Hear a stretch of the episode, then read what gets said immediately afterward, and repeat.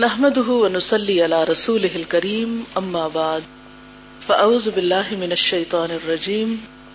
بسم الله الرحمن الرحيم. رب اشرح لي صدري ويسر لي أمري، واحلل عقدة من لساني يفقه قولي. دروشی پڑھ لیجیے کچھ لوگ نہیں پڑھ رہے تھے، کیا انہیں میری بات سمجھ نہیں آئی یا وہ اپنی شان کے خلاف سمجھتے ہیں؟ پڑھنا یا کوئی اور مسئلہ تھا؟ میرا خیال ہے میری آواز نہیں پہنچی ان تک۔ جب میں نے کہا دروشی پڑھ لیں، تو کچھ لوگوں کے ہونٹ نہیں ہلے۔ کیوں؟ کوئی وجہ بتائے گا؟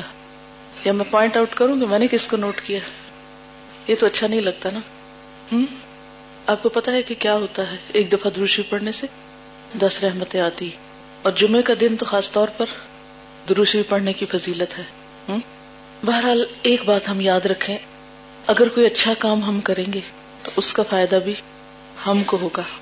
اور اگر ہم اپنا وقت ضائع کریں گے، موقع گوائیں گے، تو اس کا نقصان بھی ہم ہی کو ہوگا۔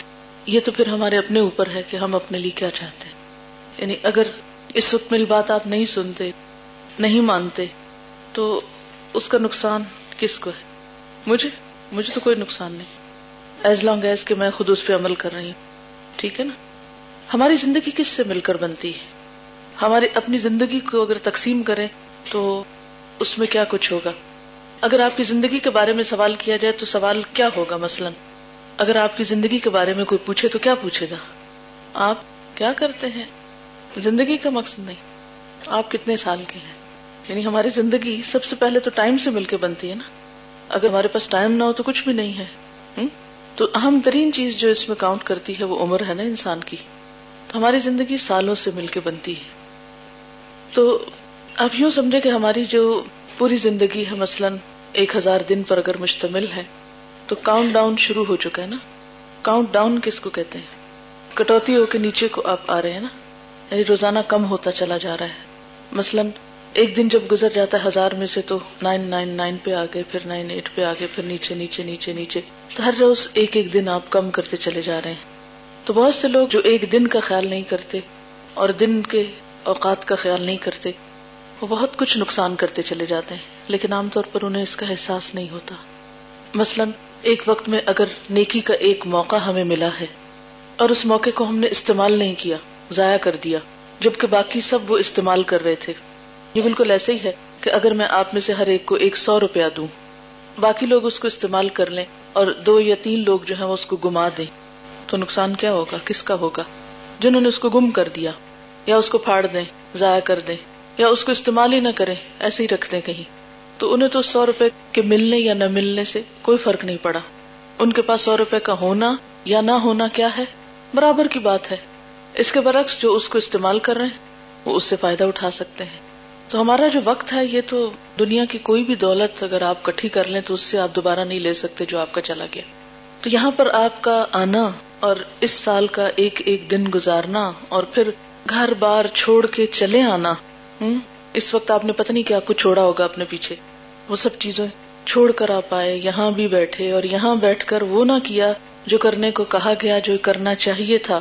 اور وقت ضائع کر کے پھر ویسے کے ویسے خالی ہاتھ تہی دامن واپس چلے گئے۔ اور ایسا کرنا ایک دفعہ کے لیے نہیں ہوتا، یہ ہماری عادتیں ہوتی ہیں۔ دراصل یعنی جو ایک دن ضائع کرتا، وہ یہ نہیں کہ اس نے صرف ایک ضائع کیا ہوتا ہے۔ وہ اس دولت کو ضائع کرنے کا عادی بن چکا ہوتا ہے۔ اس کو عادت پڑ چکی ہوتی۔ تو جب عادت بن جاتی ہے نا، تو وہ احساس زیاں ختم ہو جاتا ہے۔ وہ ہم یا سبون ان یا سنا ایسے لوگ سمجھتے ہیں کہ وہ بہت اچھے کام کر رہے ہیں۔ حالانکہ وہی چیز ان کے لیے فائدہ مند نہیں۔ تو آئندہ جب بھی کسی نیکی کی مجلس میں، نیکی کے کام میں آپ شریک ہوں تو دل، جان، آنکھ، کان، زبان پورے شعور کے ساتھ ہوں تاکہ پورا پورا فائدہ اٹھائیں اور نہ صرف یہ کہ یہاں کی مجلس میں، کہیں بھی مجلس میں، کسی بھی کام میں کوئی بھی کام جو آپ کر رہے ہیں۔ کیونکہ ہم طالب علموں کی اکثر مشکل یہ ہوتی ہے کہ ہم پڑھ رہے ہوتے ہیں تو ساتھ کھا رہے ہوتے ہیں، اگر پڑھ رہے ہیں تو ساتھ تھوڑا تھوڑا سو رہے ہیں، پڑھ رہے ہیں تو دھیان اور خیالات کہیں اور جا رہے ہیں۔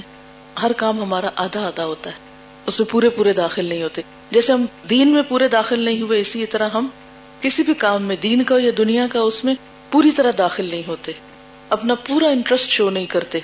یہی وجہ ہے کہ پھر جس کام میں بھی پورا انٹرسٹ شو نہیں کیا جاتا، اس کا جو آؤٹ پٹ ہوتا ہے، اس کا جو ریزلٹ ہوتا ہے، وہ بھی ایسا ہی، جسے پنجابی میں کہتے نا، بے سواد۔ اس کا کوئی لطف نہیں ہوتا، بے مزہ ہوتا ہے وہ۔ چلیے، اب دوسری پڑھے آج کی حدیث وہ ان ابھی ہو رہی رہتا قال قال رسول اللہ صلی اللہ علیہ وسلم المراء في القرآن کفر بس اتنی ہی حدیث ہے۔ المراء في القرآن کفر المراء في القرآن کفر المرا کا مطلب ہے جھگڑا کرنا۔ جیسے صورت کہف میں آتا ہے نا، ولا تماری فیہم الا مرا ام ظاہرا مرا کہتے ہیں جھگڑا، بحث مباحثہ۔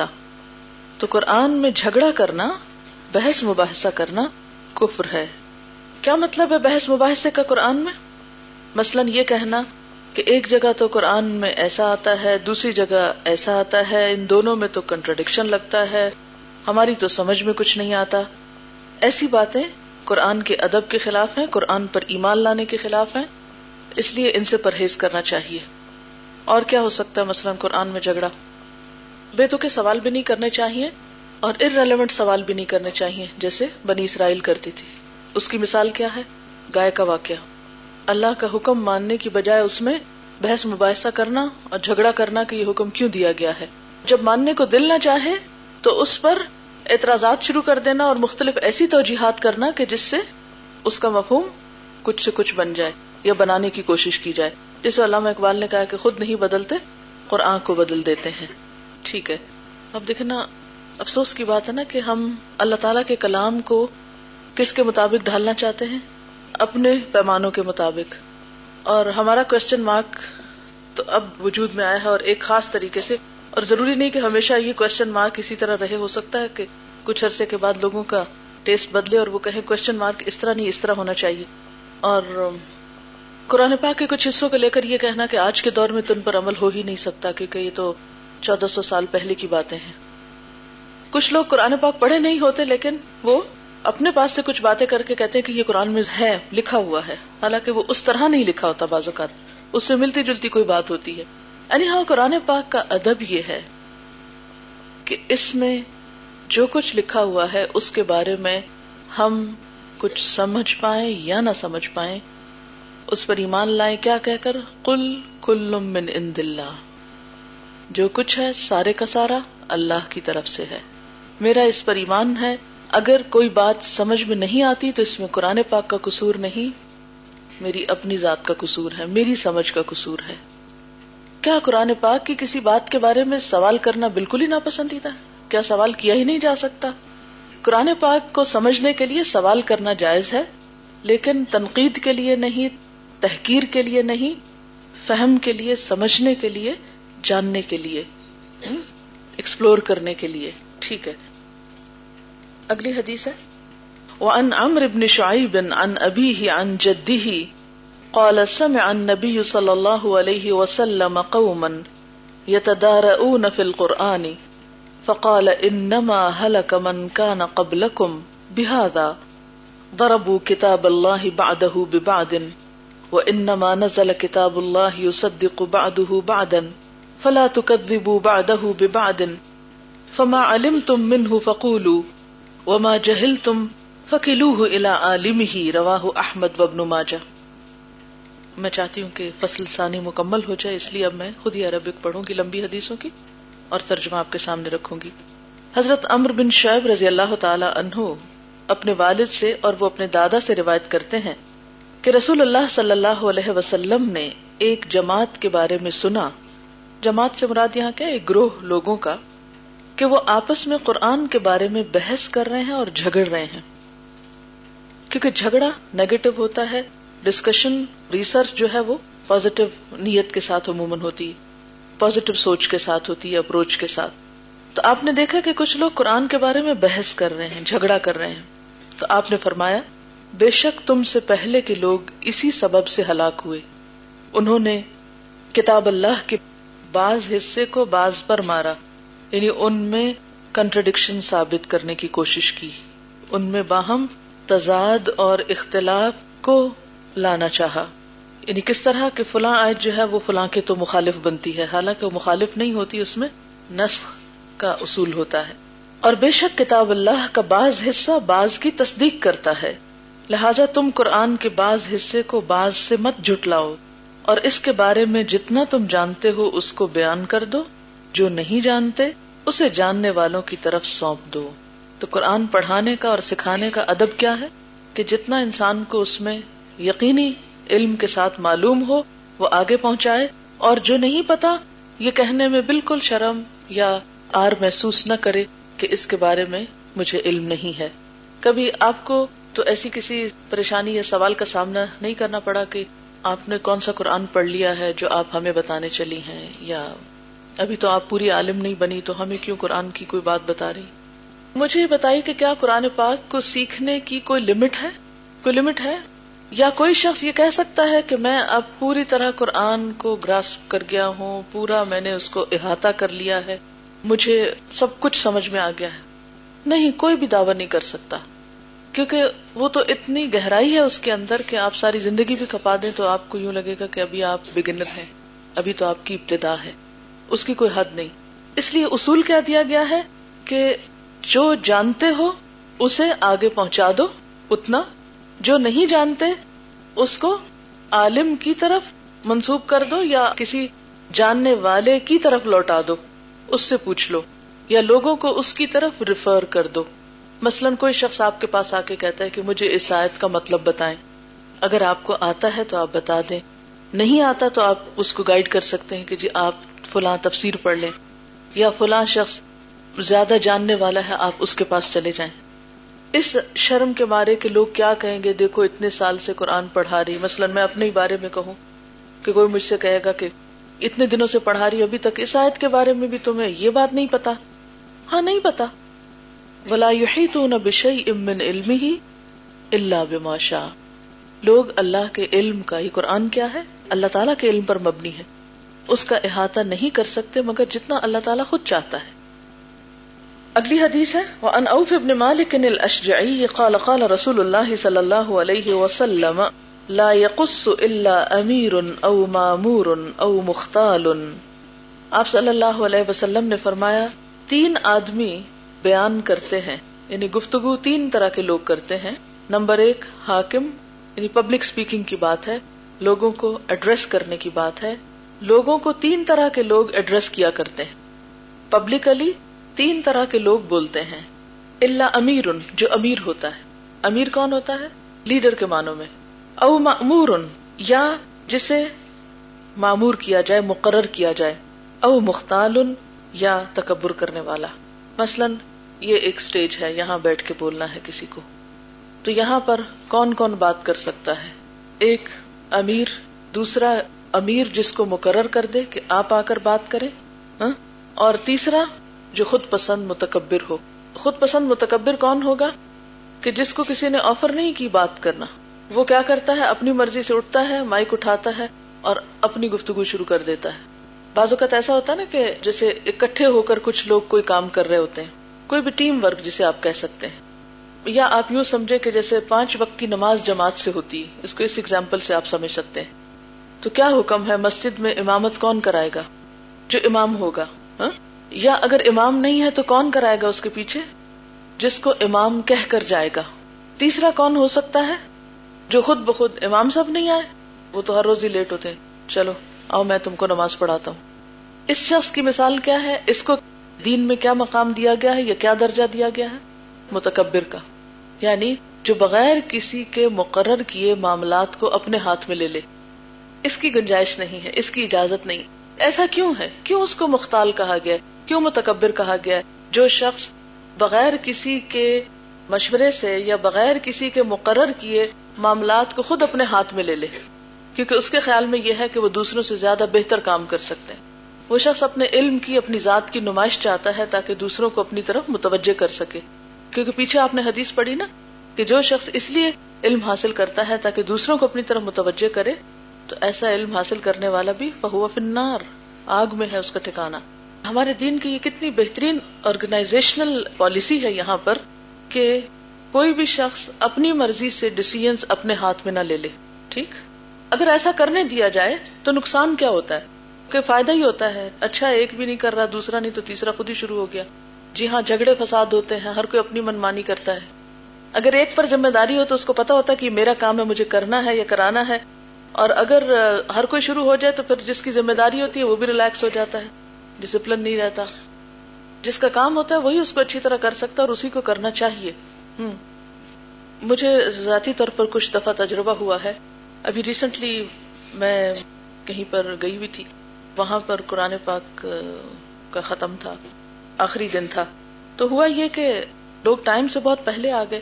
تو سب کو کہا گیا کہ نماز پڑھے نماز پڑھ رہے تھے، مجھے بھی نماز پڑھنی تھی۔ میں ایک طرف نماز پڑھ رہی تھی۔ تو نماز پڑھ کے جب میں باہر نکلی تو میں نے دیکھا کہ ایک خاتون لوگوں کو ڈانٹ ڈپٹ کے کٹھا کر رہی تھی کہ آپ ادھر بیٹھے آپ ادھر چڑھے آپ یہ کریں، آپ وہ کریں۔ میں پریشان ہو گئی دیکھ کے، کیونکہ ہمارا اسٹائل یہ نہیں ہے۔ ہمارا اسٹائل کیا ہے کہ جو بھی اس ادارے میں، یہاں کی بات نہیں، کسی اور جگہ کی بات ہے۔ جو بھی اس ادارے میں مثلاً آتا ہے، اس کو ویلکم کیا جائے۔ وہ کیوں کیا جائے؟ اس کی کیا دلیل ہے؟ پڑھی ہے پیچھے۔ آپ صلی اللہ علیہ وسلم نے کیا فرمایا تھا کہ لوگ کیا کریں گے؟ اختار عالم سے تمہارے پاس آئیں گے۔ جب وہ آئیں پڑھنے کے لیے تو کیا کرنا؟ ان کے ساتھ خیر خواہی کا برتاؤ کرنا۔ تو یہ بات میں صرف یہاں کے لوگوں کے لیے نہیں کر رہی جو انتظامیہ آپ سب کے لیے بھی کر رہی ہوں کہ جب آپ اپنی جگہ پر لوگوں کو سکھانے کے لیے بیٹھیں گے تو ہر آنے والے کو کیا کرنا ہے؟ ویلکم کرنا ہے۔ اب اگر کوئی آتا ہے تو وہ ایک طرح سے آپ کا مہمان ہے۔ یعنی آپ اگر یہاں پر بیٹھے ہیں تو اس ادارے کے اندر ایک طالب علم بھی ہے اور عام ٹرم میں تو مہمان نہیں کہا جائے گا، لیکن آپ یعنی باہر سے آ رہے ہیں نا، تو آپ کی بھی ایک عزت ہے۔ جیسے استاد کی ایک عزت ہے، ایسے طالب علم کی بھی ایک عزت ہے۔ تو آنے والوں کو تکبر سے بات کرنا، چھٹک کے، جھڑک کے بات کرنا وہ امسائل فلا تنہر اس طرح کا رویہ اختیار کرنا ایسی چیزیں دین کو بہت نقصان دیتی ہیں۔ ہم کسی پر احسان نہیں کر رہے، کوئی ہم پہ احسان نہیں کر رہا، اس لیے انسانیت پر مبنی اخلاق کا معاملہ ہونا چاہیے جہاں پر بھی ہو۔ اور مومن کے کندھے مومن کے لیے جھکے ہوئے ہونے چاہیے۔ خیر۔ اب یہ ہے کہ اس پر مجھے کافی پریشانی ہوئی کہ میں نے تو ان کو مقرر نہیں کیا اور اگر بھیڑ ہے اور رش ہے تو جب میں بیٹھوں گی تو میں لوگوں کو سیٹل کر لوں گی اور یہ بتا دوں گی کہ آپ کس طرح بیٹھے تاکہ آپ لوگ کمفرٹیبلی کام کر سکیں۔ اب بازو کا ایسا ہوتا ہے نا کہ کچھ لوگ جب ایک ہنگامہ یا ہجوم یا کوئی ایسی چیز دیکھتے ہیں تو وہ پریشان ہو جاتے ہیں۔ وہ سمجھتے ہیں کہ یہ جو ذمہ دار لوگ ہیں وہ تو بہت ہی نلائک ہیں اور سست ہیں اور وہ تو کام کر نہیں رہے، اس لیے ہمیں خود ہی معاملات اپنے ہاتھ میں لے کر ہر چیز کو درست کرنے شروع کر دینا چاہیے۔ وہ بھی اصلاح کے جذبے سے ہی لگتے ہیں، لیکن یہاں پر یہ جذبہ جو ہے، پسندیدہ نہیں ہے۔ اگر آپ کو کچھ کام کرنا ہے، تو آپ متعلقہ شخص سے پوچھ کر کریں۔ اس کے بغیر نہیں لیں۔ مثلاً اگر ہم نے ایک خاص جگہ پر کچھ پودا رکھا ہوا ہے یا کوئی نوٹس بورڈ لگا ہوا ہے یا کوئی ڈبا رکھا ہوا ہے، اب آپ کہیں کہ یہ انٹیریئر ڈیکوریشن کے اعتبار سے کچھ مناسب چیز نہیں لگتی، اس لیے اس کو یہاں سے اتار کے وہاں لگا دینا چاہیے۔ اور آپ کہیں کیا آپ ادارے والوں کو پریشان کرنا؟ ہم گھر سے کیل ہتھوڑی لے آتے ہیں اور کچھ چیزوں کو اتار کے کچھ اور جگہ لگا دیتے ہیں۔ تو یہ کرنا خواہ آپ کے کتنے ہی خیر خائی کے جذبے سے کیوں نہ ہو، کتنی ہی نیک نیتی سے کیوں نہ ہو، یہ کیا ہے؟ پسندیدہ نہیں ہے، درست نہیں ہے، جائز نہیں ہے۔ یا تو آپ امیر ہوں، ذمہ دار ہوں، یا آپ کو کسی نے مقرر کیا ہو کسی خاص کام پہ، یا پھر آپ کی حیثیت کیا کہ آپ مشورہ دے سکتے ہیں۔ لیکن آپ معاملات کو اپنے ہاتھ میں نہیں لے سکتے۔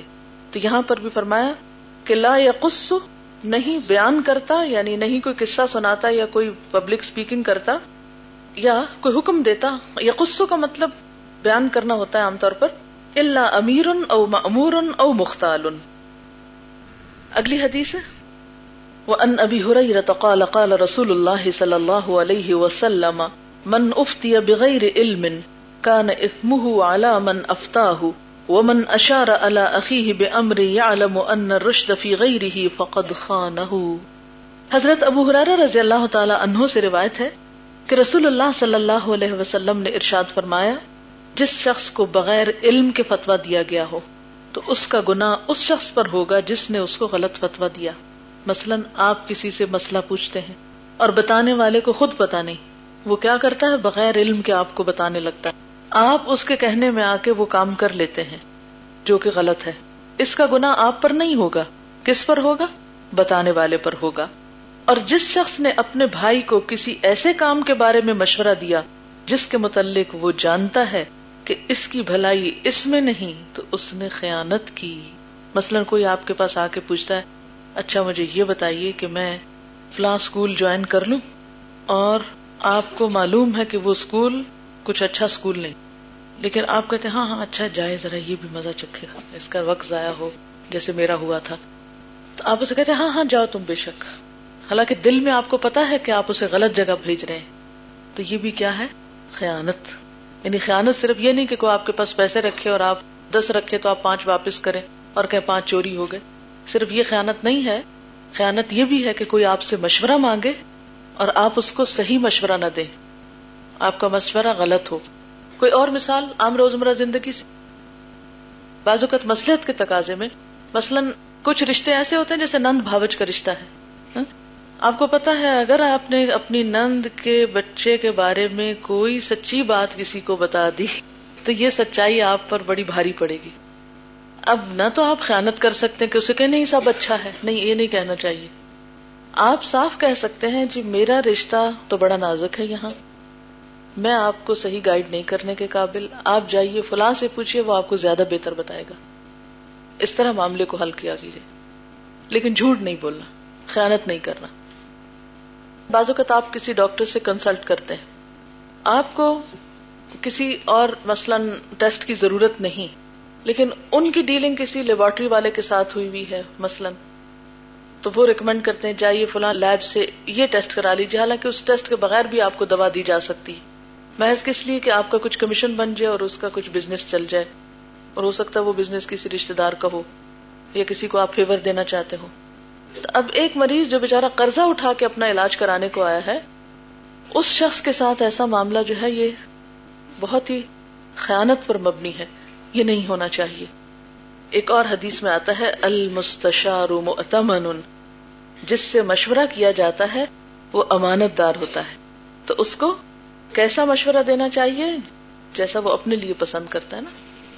اگلی حدیث ہے وہ ان اب دردا اقال کنہ مع رسول اللہ صلی اللہ علیہ وسلم فشخص ببصره الى السماء ثم قال هذا اوان يختلس فيه العلم من الناس حتى لا يقدروا منه على شيء۔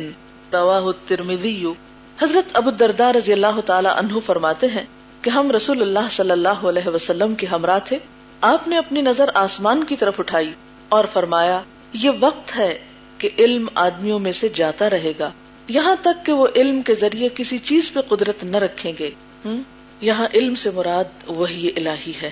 یعنی آپ کا مطلب یہ ہے اس بات کے کرنے کا کہ آپ کی وفات کا وقت قریب ہے اور وہی کے آنے کا سلسلہ ختم ہو جائے گا۔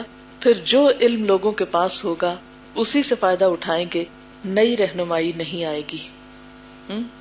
لیکن ہم کتنے خوش قسمت ہیں امت مسلمہ کے فرد ہونے کے اعتبار سے کہ جو کچھ ہمارے پاس ہے اس وقت الحمد للہ محفوظ ہے۔ چودہ سو سال سے قرآن پاک میں کوئی تبدیلی نہیں ہوئی۔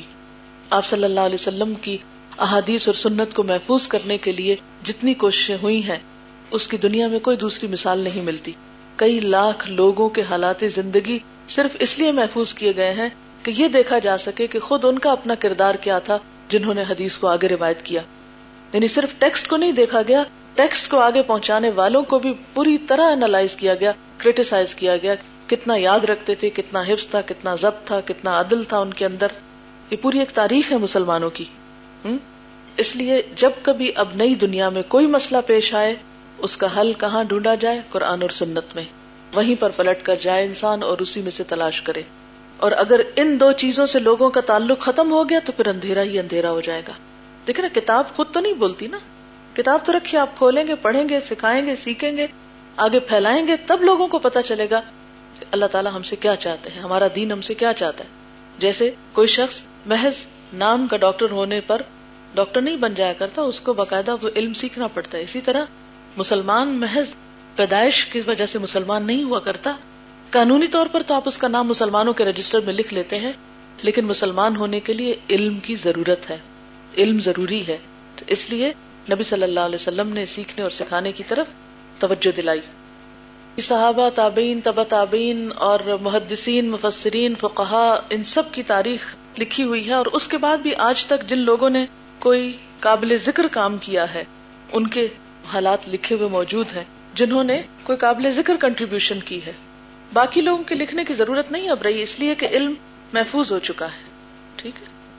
وہ انہ عالم ان رسول اللہ صلی اللہ علیہ وسلم قال ان اللہ عز وجل يبعث لهذه الامه على راس كل 100 سنه من يجدد لها دينها۔ رواه ابو داود حضرت ابو ہرارہ رضی اللہ تعالی عنہ فرماتے ہیں کہ رسول اللہ صلی اللہ علیہ وسلم نے فرمایا، اللہ تعالیٰ اس امت کے فائدے کے لیے ہر سو برس پر ایک شخص کو بھیجتا ہے جو اس کے دین کو تازہ کرتا ہے، جس کو مجدد نہیں کہتے۔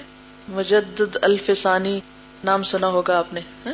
مراد یہ ہے کہ اللہ تعالیٰ اس امت میں دین کی تازگی کے لیے، ایک نئے ریوائول کے لیے ہر کچھ عرصے کے بعد ایک عالم کو بھیجیں گے جو ایک نئی روح لوگوں کے اندر پھونکے گا۔ اگلی حدیث وعن ابراہیم ابن عبد الرحمن العذری قال قال رسول اللہ صلی اللہ علیہ وسلم، يحمل هذا العلم من كل خلف عدوله، ينفون عنه تحریف الغالین وانتحال المبطلین وتأویل الجاہلین. رواہ البیحقی آپ صلی اللہ علیہ وسلم نے فرمایا، ہر آئندہ آنے والی جماعت میں سے اس کے نیک لوگ اس علم کو حاصل کریں گے؟ وہی لوگ اس کے ذریعے حد سے گزرنے والوں کی تحریف کو باطلوں کی افطرا پردازی کو اور جاہلوں کی تعویلات کو دور کریں گے۔ یعنی اللہ تعالیٰ اپنی قدرت سے ایسے انتظامات فرماتا رہے گا کہ جس سے اس دین کا اصلی حلیہ یا اصل جو ہے وہ باقی رہے گی۔ سوال ہے، کیا ہمارے دین میں نیو ایئر منانے کا کوئی کانسیپٹ ہے یا نہیں؟ اگر نہیں تو جب ہمیں کوئی ہیپی نیو ایئر کہے تو ہم کیا جواب دیں؟ پلیز اس کے بارے میں کچھ بتا دیجیے کل یکم جنوری ہے یعنی نیا سال شروع ہو رہا ہے، تو اس کا جواب دینا فائدہ مند ہوگا۔ ہوں ہمارا سال تو اسلامی مہینوں کے حساب سے شروع ہوتا ہے، لیکن ہم استعمال تو یہی کیلنڈر کرتے ہیں نا۔ ہم مانتے وہ ہیں، لیکن کرتے یہ ہیں۔ چلیے، مجبوری ہے۔ لیکن اللہ تعالیٰ نے ہمارے لیے دو خوشی کے دن رکھے ہیں، جنہیں ہمیں سیلیبریٹ کرنے کے لیے کہا گیا ہے۔ ایک عید الفطر اور ایک عید الاضحیٰ۔ اس وقت آپ ان دونوں کے بیچ میں ہیں۔ ایک بنا چکے ہیں، ایک منانے والے ہیں۔ کافی نہیں کہ ایک تیسری بھی منائے اب۔ ہوں اگر اس کو ایک رسم کے طور پر منایا جا رہا ہو، تو بہت سے لوگوں کے اوپر ایک بوجھ پڑ جاتا ہے۔ کیا کیا چیزیں ضائع ہوتی ہیں اس بوجھ کے تحت؟ پیسہ بھی ضائع ہوتا ہے، وقت ضائع ہوتا ہے۔ نیند نمبر ون ضائع ہوتی ہے۔ اور حاصل کیا ہوتا ہے اسے؟ بائے دبی میرے خیال میں کیا آج اور کل کے دن میں کچھ فرق ہے؟ فرق تو اللہ کے یہاں پتا چلے گا نا کہ آج کا دن کل سے بہتر تھا یا نہیں۔ گزشتہ کل سے۔ ایک حدیث میں آتا ہے، جس کا آج اس کے کل سے بہتر نہیں، وہ تباہ ہو گیا۔ کیا مطلب اس کا؟ جس کا آج اس کے یسٹرڈے یعنی کل، گزرے ہوئے کل سے بہتر نہیں، وہ تباہ ہو گیا۔ ہم یعنی انسان کو ہر روز نیکی میں، اچھے کاموں میں آگے بڑھنے کی ضرورت ہے، نہ کہ پیچھے رہنے کی۔ تو ایک نئے سال کو اگر آپ زیادہ سے زیادہ اگر آپ سیلیبریٹ کرنا پرسنل لیول پر کہیں، تو اس میں یہ ہونا چاہیے کہ اس سال کے لیے کوئی ٹارگیٹ رکھے کوئی اپنا پلان کرے کہ انشاءاللہ اس سال میں مثلاً اتنا قرآن پاک یاد کر لوں گی یعنی حفظ کر لوں گی، یا یہ کہ اس سال میں میں قرآن پاک کی تفسیر مکمل کروں گی، یا یہ کہ میں اس سال میں اتنی خیرات کروں گی، یا اتنے روزے رکھوں گی، یا کوئی نیکی کا کوئی بھی اپنے سامنے ایک ٹارگیٹ رکھ لیں۔ کوئی نئی عادت ڈال لیں، اچھی نئی عادت اچھا اخلاق، کوئی کہ اس سال مثلاً میں کسی کی قیمت نہیں کروں گی، مثلاً میں کسی سے نفرت نہیں کروں گی، ہر ایک کی نفرت اپنے دل سے اس سال میں نکال دوں گی، وغیرہ وغیرہ۔ کئی ایک چیزیں ہو سکتی ہیں کہ جو آپ نئے سال کی ابتدا میں اپنے کل کی بہتری کے لیے، آنے والے کل کی بہتری کے لیے اختیار کر سکتے ہیں۔ اچھا جناب، ایسا ہے کہ کل کا دن آپ سیلیبریٹ کریں گے انشاءاللہ قرآن پڑھ کر اور اپنے روٹین میں زیادہ محنت کر کے۔ ٹھیک ہے۔ اگر کوئی آپ سے پوچھے کہ آپ نہیں نیو ایئر منا رہے تھے کہ بالکل منا رہے ہیں، اپنا کام کر کے منا رہے ہیں۔ ہمارے ہاں ایک تو کوئی بھی دن منانے کی روایت کیا، اس دن چھٹی ہونی چاہیے۔ منانے میں سب سے پہلے چھٹی کرتے ہیں ہم۔ کام کر کے کچھ نہیں منانا چاہتے۔ یعنی زندگی میں اللہ تعالیٰ اگر ایک نیا سال لا ہی رہے ہیں، ایک تاریخ بدل ہی رہی ہے، جو تاریخ ہم استعمال کرتے ہیں، تو اس کو نکما رہ کے منانا ہے۔ بیکاری میں سو کے، بے فائدہ، بے مقصد، کیا حاصل ہوگا اس سے؟ کچھ بھی نہیں۔ ہم چیزوں کا انوکھا اور انہونا کیوں کر لیتے ہیں؟ اصل میں نا ہم نے زندگی کا مقصد نہیں سمجھا۔ زندگی کی قیمت نہیں ہم نے سمجھی۔ یہ وہ دولت ہے جس کو ہم سب سے زیادہ ضائع کر رہے ہیں۔ وقت کی دولت۔ ایک ایک دن زندگی میں کاؤنٹ ہوتا ہے۔ ہم کتنے ہی دن ایسے گزار دیتے آج تو چھٹی ہے، آج یہ ہے، آج نیو ایئر ہے اور آج کرسمس ہے اور آج فلانا ہے اور آج فلانا ہے۔ آج اس کی برسی ہے، اس کی برتھ ڈے ہے، اس کا یہ ہے، اس کا وہ ہے۔ سارا سال ہمارا اسی بوجھ تلے تب کے گزرتا ہے۔ اسلام نے ہمیں ان ساری پابندیوں سے آزاد کیا ہے۔ دو خوشی کے دن ہے وہ بناؤ اور پھر کام پہ لوٹ جاؤ۔ ہر جمعے کو آپ دیکھیں، کسی بھی ریلیجن میں شاید یہ بات نہ ہو کہ اس کا جو ہولی ڈے ہے یا ہولی ڈے ہے جو اس کا، وہ بھی کام کر کے گزارا جائے۔ اسلام میں کیا ہے، جمعے کے دن جمعہ کی نماز پڑھو اور نماز پڑھنے کے بعد پھر کیا کرو؟ زمین میں پھیل جاؤ، کام کرو اور اللہ کا رزق تلاش کرو۔ وہ بھی فل ڈے چھٹی نہیں ہے، اس میں بھی کام کی بات کی گئی ہے۔ لیکن افسوس کہ ہم بہانا ڈھونڈتے ہیں کہ کوئی چھٹی کا موقع مل جائے۔ تو جب تک ہماری یہ سوچ نہیں بدلے گی، حالات نہیں بدلیں گے۔ چلیے، تیسری فصل شروع کریں گے، ٹھیک ہے؟ وعنه مرسلا قال سئل رسول الله صلى الله عليه وسلم عن رجلين كان في بني إسرائيل أحدهما كان عالما يصلي المكتوبة ثم يجلس فيعلم الناس الخير والآخر يصوم النهار ويقوم الليل أيهما أفضل۔ قال رسول الله صلى الله عليه وسلم، فضل هذا العالم الذي يصلي المكتوبة ثم يجلس، فيعلم الناس الخير على الآبد الذي يصوم النهار ويقوم الليل كفضلي على أدناكم. رواه الدارمي. اور حضرت حسن بصری سے ہی روایت ہے کہ سرکار دو عالم صلی اللہ علیہ وسلم سے بنی اسرائیل کے دو آدمیوں کے بارے میں سوال کیا گیا۔ ان رجلین کان فی بنی اسرائیل۔ وہ دو لوگ کون تھے؟ احدہما کان عالما، ان میں سے ایک تو عالم تھا یسلی المکتوبہ، جو فرض نماز پڑھتا تھا، ثم یجلس پھر بیٹھ جاتا، فیعلم الناس الخیر، لوگوں کو خیر کی تعلیم دیتا، والآخر اور دوسرا یصوم النہارا دن کو روزے رکھتا وہ یقوم اللیلہ اور رات کو قیام کرتا، ایہما افضل، ان دونوں میں سے کون سا افضل تھا؟ قال رسول اللہ صلی اللہ علیہ وسلم تو رسول اللہ صلی اللہ علیہ وسلم نے فرمایا، فضل هذا العالم الذي يصلي المكتوبة فضیلت اس عالم کی جو فرض نماز پڑھتا تھا، ثم يجلس فيعلم الناس الخير پھر وہ بیٹھ جاتا کہ لوگوں کو خیر کی بات سکھائے العابد الذي يصوم النهار اس عابد پر یا عبادت گزار پر، جو دن کو روزہ رکھتا و یقوم اللیلہ اور رات کو قیام کرتا، کفضلی اعلی ادناکم۔ اس کو دوسرے پر ایسی ہی فضیلت حاصل ہے جیسی کہ مجھے تمہارے میں سے ایک ادنا آدمی پر فضیلت حاصل ہے۔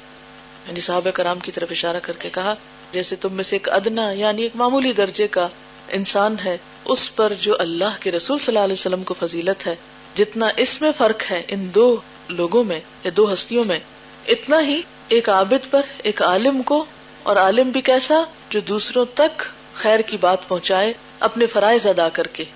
یعنی اس سے لٹرلی یہ مطلب نہیں کہ صرف فرض نماز پڑھتا تھا اور کل سے ہم بھی یا آج سے ہم بھی صرف فرض پڑھ کے اور باقی نفل چھوڑ دیں۔ ہاں؟ یہ سنتیں چھوڑ دیں۔ یہ مراد نہیں ہے۔ اس سے مراد کیا لی جا سکتی ہے کہ اپنے فرائض ادا کرنے کے بعد جو وقت اس کے پاس بچتا تھا، اس میں وہ لوگوں کو بھلائی کی باتیں سکھاتا تھا۔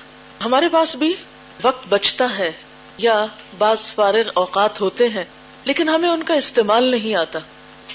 مثلاً ہم جہاز میں بیٹھے ہیں۔ یا گاڑی میں بیٹھے ہیں، ٹرین میں بیٹھے ہیں، بس میں بیٹھے ہیں، سفر کر رہے ہیں۔ ہمارے ساتھ کوئی دوسرا شخص بیٹھا ہے۔ ہم نہیں گوارا کریں گے کہ سلام بولیں اس کو، کیونکہ پتہ نہیں کون ہے ہماری تو شان کے خلاف۔ پہلی سنت رہ گئی، آگے بڑھ کے سلام نہیں کرتے۔ سلام کر کے ہم نہیں پوچھیں گے کوئی حال، کوئی تعارف، حالانکہ ایک مسلمان کا دوسرے مسلمان پر کیا حق ہے؟ سلام کے بارے میں کیا حکم ہے؟ کہ سلام کرو کس کو؟ جس کو تم جانتے ہو، جس کو نہیں جانتے۔ ٹھیک ہے، اب آپ پورے جہاز کو یا پوری گاڑی کو تو پھر کے سلام نہیں کر سکتے۔ لیکن ایٹ لیسٹ جو لوگ آپ کی نگاہوں تلے آ جاتے ہیں، دائیں بائیں، آگے پیچھے، ان کو یا آپ کے ڈبے میں بیٹھے ہیں یا سیٹ پہ آپ کے ساتھ کوئی خاتون بیٹھی ہیں بس میں، تو آپ سلام کر کے حال پوچھ سکتے ہیں، چھوٹی سی بات کر سکتے ہیں، کیونکہ یہ بھی سنت طریقہ ہے کہ آپ دوسرے کا تھوڑا سا ہلکا پھلکا تعارف، اگر وہ بہت مائنڈ نہ کرے، کیونکہ کچھ لوگ تو بہت ہی ریزرو ہوتے ہیں، وہ بالکل نگاہ ہی نہیں ملاتے یا بات ہی نہیں کرنا چاہتے، تو ٹھیک ہے۔ آپ نے سلام کر کے اپنا فرض پورا کر لیا، اگر آپ دیکھتے ہیں کہ آگے نہیں بات پڑ رہی تو کتاب نکال کے پڑھنا شروع کر دیں۔ ہو سکتا ہے کہ آپ کے ہاتھ میں کتاب دیکھ کے دوسرا آپ کی طرف متوجہ کہ یہ کیا پڑھ رہا ہے اور اس طرح بات بڑھ جائے۔ لیکن قرآن پاک میں اللہ سبحان تعالیٰ فرماتے ہیں صاحب بل جم بھی کس کس کا حق ہے، کس کے ساتھ؟ جسے آتا نا وہ بل والدین احسانہ و بزل قربا ولیطامہ والمساکین جار ذل قربا جار الجنوب صاحب الجم بھی صاحب الجم سے مراد کون ہے جیسے آپ لوگ ایک دوسرے کے ساتھ ساتھ بیٹھے ہیں اور اسی طرح کہیں پر بھی آپ ہیں۔ مثلا آپ جوتا خریدنے کے لیے گئے ہیں۔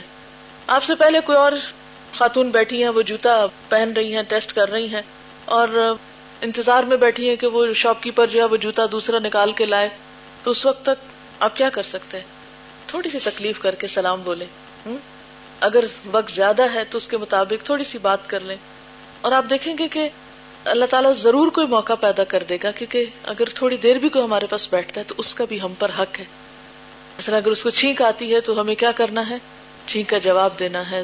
کیونکہ آپ صلی اللہ علیہ وسلم نے کیا فرمایا؟ کہ ہر مسلمان کے دوسرے مسلمان پر پانچ حقوق ہیں۔ کیا ہے وہ پانچ حقوق؟ اور یہ کون سے مسلمان پر ہیں جو ہمارے گھر کے اندر بہن بھائی رہتے ہیں؟ یہ تو سارے مسلمانوں کے لیے ہیں۔ سب کے لیے ہیں، جن کو آپ جانتے اور جن کو نہیں جانتے۔ ہاں؟ اور نہیں جانتے سے مراد یہ کہ بالکل ان نون اس طرح تو نہیں کہ آپ جو دوسرے کہیں اور رہتے جو آپ کے آس پاس دائیں بائیں قریب رہتے ہیں۔ کیا دعوت قبول کرنا ہی تو اچھا ہے؟ اور سلام کا جواب دینا، اور مریض کی عادت کرنا، اور جنازے میں شرکت کرنا، ٹھیک کا جواب دینا۔ ٹھیک ہے نا؟ اب آپ دیکھیں کہ ہم پہلا ہی حق بھول جاتے ہیں کیونکہ میرا خیال ہے حدیث میں پہلا سلام کا جواب دینا ہے۔ اس سے بات شروع ہوتی۔ سلام بولے تو لوگ آگے سے بازو کا ہنسنا شروع کر دیتے۔ میں نے اپنی کلاس میں کراچی میں بتایا کہ سلام، اس طرح کیا کرو۔ تو اگلے دن چٹ آئی کہ ہم نیچے اتر رہے تھے۔ ہمارے نیچے اکرا یونیورسٹی کا کیمپس ہے۔ تو ہم اتر رہے تھے تو وہاں کچھ لڑکیاں کھڑی تھی ہم نے سلام کیا۔ تو میں دیکھ کے ہنسنا شروع ہو گئی۔ اور جواب نہیں دی اچھا اس صورت میں ہمیں بتائیں ہم کیا کریں؟ مجھ سے پوچھا گیا تھا، یہ جو آپ نے ہمیں سکھایا، یہ تو کوئی بہت اچھی بات نہیں تھی۔ کیونکہ ہمیں تو اس کا اچھا جواب نہیں ملا۔ تو ایسی صورت میں پھر کیا کرنا چاہیے؟ کیونکہ صورت نور اصل میں ریسنٹلی گزری ہے نا، تو اس میں آتا ہے۔ فصل انفسکم تحیتن مبارکتن بہت خوبصورت الفاظ میں اللہ تعالیٰ فرماتے ہیں کہ میں آیت اس لیے پڑھ رہی ہوں تاکہ بات پوری طرح سمجھ میں آئے۔ فضا دخل تم بوتن بیسیکلی تو یہ بات اپنے گھر کے لیے کہی جا رہی کہ اپنے گھر جب جاؤ تو کیا کرو؟ فسلم اللہ انفسکم اپنے آپ پہ سلام بھیجو۔ تو اس میں حکم کیا ہے کہ عام طور پہ یہ ہوتا ہے نا، ہم کہتے ہیں لو۔ اپنا ہی گھر ہے، اب یہاں بھی سلام کرے ہم سمجھتے ہیں کہ سلام بس وہ کسی مخصوص طبقے کو کرنا ہوتا ہے، لیکن اللہ تعالیٰ اپنے گھر والوں کے لیے بھی سلام کا حکم دے رہے ہیں اور بعض اوقات گھر میں اگر کوئی نہ ہو تو یہاں تک آتا ہے، تب بھی سلام بھیجو۔ ہو سکتا فرشتے ہوں وہاں یا جنات ہوں یا جو بھی مخلوق ہو۔ اور پھر یہ کہ اگر کوئی بھی نہیں تو پلٹ کے آپ کے اوپر ہی آ جائے گا۔ تو فصل اللہ انف کیا ہے یہ سلام؟ تحیتم من عند اللہ۔ تحیہ کس کو کہتے ہیں؟ تحفے کو۔ تحفہ ہے یہ دعائیں خیر ہے یہ اللہ کی طرف سے۔ یعنی اس نے حکم دیا، اس نے سکھایا، اس نے یہ چیز تمہارے لیے بھیجی۔ مبارکتن بابرکت ہے طیبتن پاکیزہ کلمہ ہے۔ یہ تین صفات یعنی سلام کے لیے کیا تین چیزیں بولی گئی تہیا مبارکہ، طیبہ۔ کتنی پیاری چیز ہے یہ سلام۔ تو اس میں میں نے پھر سلام کیا، دہانی کرائی کہ سلام کیا کریں۔ تو اس کے نتیجے میں مجھے آیا کہ آپ بتائیں پھر ہم کیا کریں اگر کوئی ہمیں اس طرح کرے۔ کیونکہ ہمارے معاشرے میں رواج نہیں۔ اچھا اگر رواج نہیں تو کیا ہم بھی رواج کی بھیٹ چڑھ جائیں؟ پڑھا لکھا برابر کر دیں۔ پڑھ لکھ کے تو ان پڑھوں کی طرح ہو جائیں۔ ان پڑھ ہونا ہی ہے نا جب آپ نے عمل نہیں کیا۔ تو گویا آپ کو پتا ہی نہیں۔ اب یہاں پر جب مشکل پیش آئے تو یہ حدیث یاد رکھیں کہ جو شخص ایک سنت کو زندہ کرتا ہے بے پناہ اجر ہے اس شخص کے لیے۔ آگے آ جائے گی وہ حدیث پراپر طریقے سے۔ بہرحال، اب اگر یہ سنت ختم ہو گئی ہے تحیتن مبارکتن طیبتن کی ایک دوسرے کو یہ تحفہ دینا ہی ہے نا۔ دعا سے بڑھ کر تحفہ کیا ہو سکتا ہے کسی کے لیے؟ لیکن ہم اس میں بھی بخل کرنے لگ گئے تو پھر آپس کے تعلقات کہاں سے اچھے ہو سکتے ہیں؟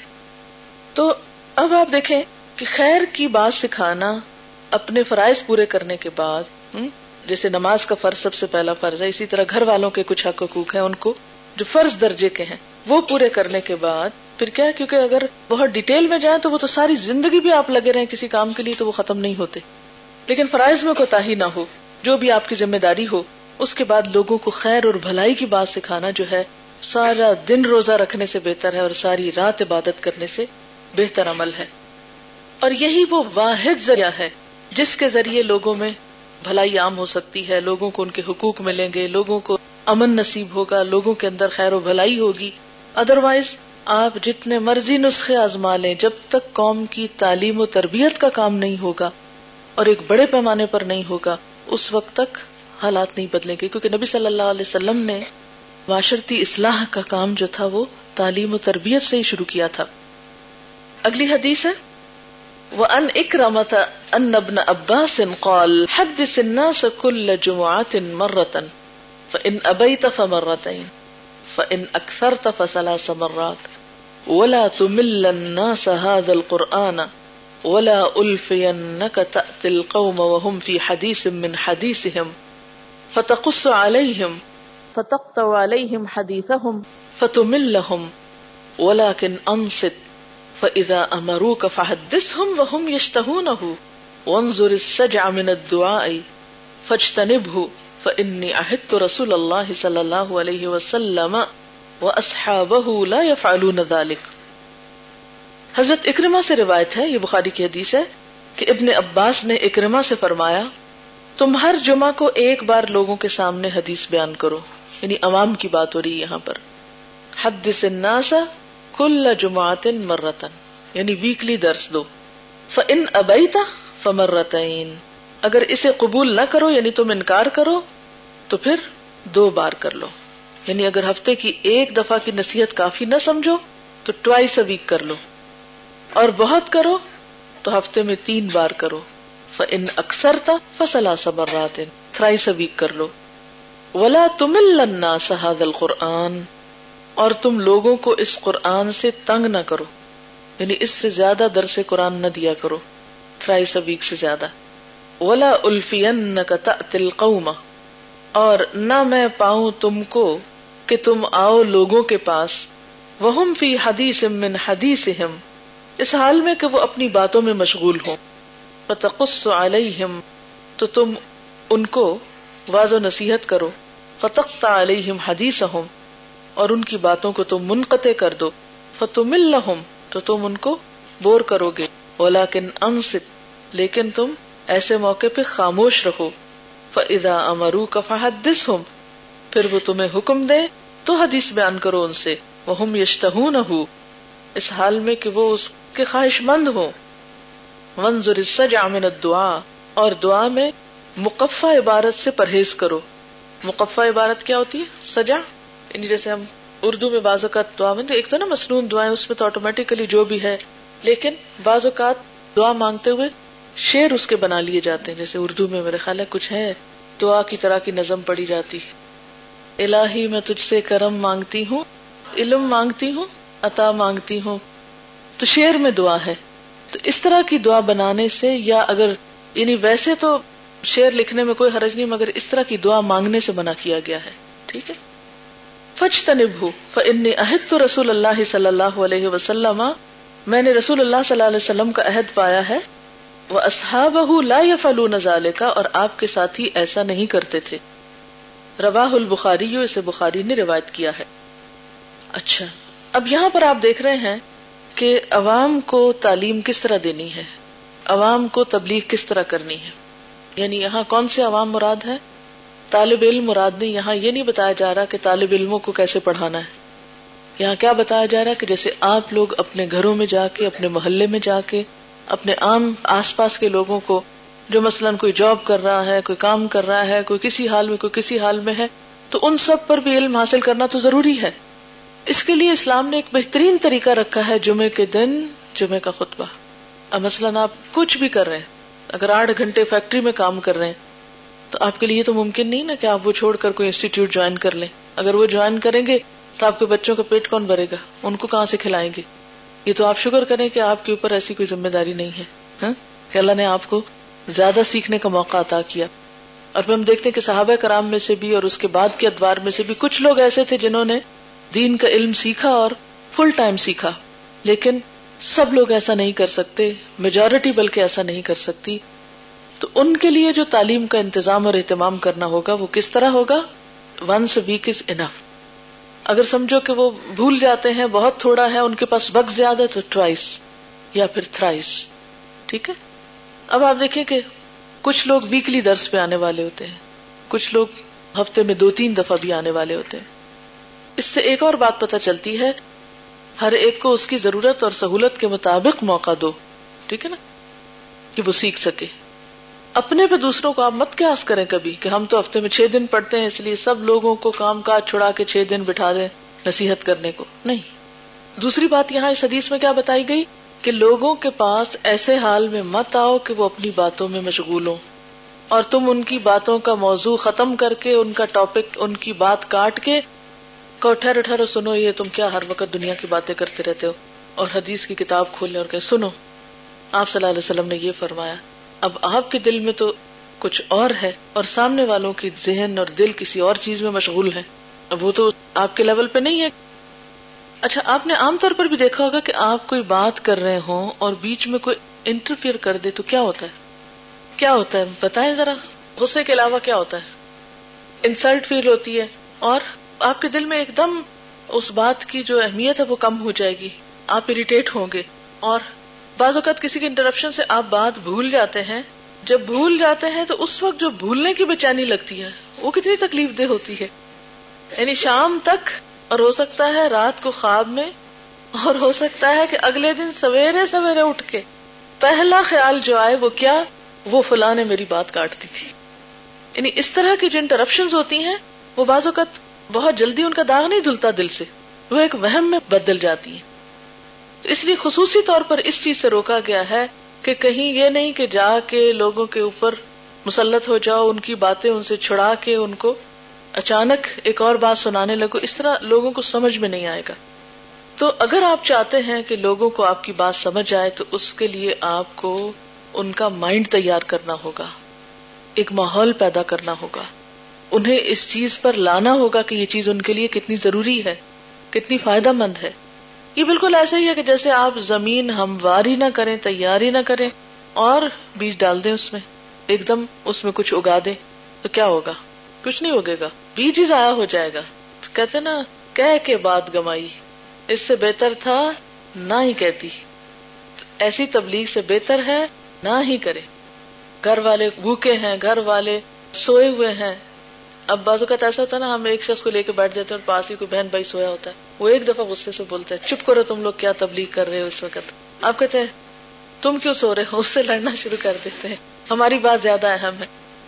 ایسے رویوں سے پرہیز کریں، ٹھیک ہے نا؟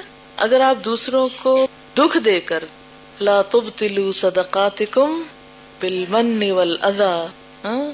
اپنے صدقات، یہ بھی صدقہ ہے نا ایک طرح سے، نیکی کی بات بتانا۔ تو اس کو ضائع مت کرو، کس سے؟ احسان جتا کر ازیت دے کر۔ دوسرے کو ازیت دے کے احسان جتا کے کسی بھی طرح بات کو مت گواؤ اور کیا فحدث ہم یشتہ نہ ہو ایسے وقت میں بات سناؤ کہ وہ اس کے خواہش مند ہو، وہ چاہتے ہو۔ پھر آپ سوچ رہے ہوں گے، لوگ تو کبھی بھی نہیں چاہتے۔ اور دین کی بات تو کوئی سننا ہی نہیں چاہتا۔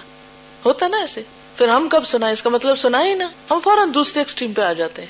بیچ میں رہنا بہت مشکل کام ہوتا ہے۔ اصل میں ہمارے ہاں ایکسٹریم رویوں کو ہی تو پسند کیا جاتا ہے۔ اگر کوئی آرام سے بات کرے تو کوئی نہیں سنتا۔ چیخ کے کوئی بات کرے، فوراً سنیں گے۔ اگر کوئی ریزنیبل بات کرے، معقول بات کرے، وہ ہماری سمجھ میں نہیں آتی۔ تو جب دنیا نہ معقولیت سے بھر جائے، تو پھر معقول بات جو ہے، وہ کرنے والے بھی کم ہو جاتے ہیں اور سننے والے تو رہتے ہی نہیں ہے اینی ہاؤ تو یہاں سے ایک اور بات کیا پتہ چل رہی ہے کہ تم ان کو بور نہ کرو، ان کو بیچ میں انٹرپٹ نہ کرو اور اسی طرح جب وہ سننا نہ چاہے تو خاموش رہو۔ انست چپ رہو۔ اور جب وہ خود کہے تو پھر بتاؤ۔ اچھا اس کے لیے جب کوئی کہے، کیونکہ بازو کا ایسا ہوتا ہے نا کہ آپ نے کبھی کسی سے کوئی بات کی ہوتی تو ان کو پتا ہوتا ہے کہ یہ شخص تبلیغ کرنے والا ہے، یا اس کے پاس کچھ باتیں ہوتی ہیں سننے کے لیے۔ تو پھر آپ کے پاس ریڈی مٹیریل ہونا چاہیے کہ اب آپ، کیونکہ بعض لوگ جب ان سے کوئی پوچھے کچھ تو وہ بگلے جھانکنے لگتے ہیں اچھا آپ کیا بتائیں ان کو؟ پھر شرمانے لگتے ہیں۔ پھر کہتے ہیں اچھا پھر کبھی بتائیں گے۔ یعنی خود بھی نہیں تیار ہو کے جاتے۔ تو ایک سچا دائی جو ہوتا ہے، وہ ہر موقع کے لیے تیار رہتا ہے۔ اس کے ہتھیار اس کے ساتھ رہتے ہیں۔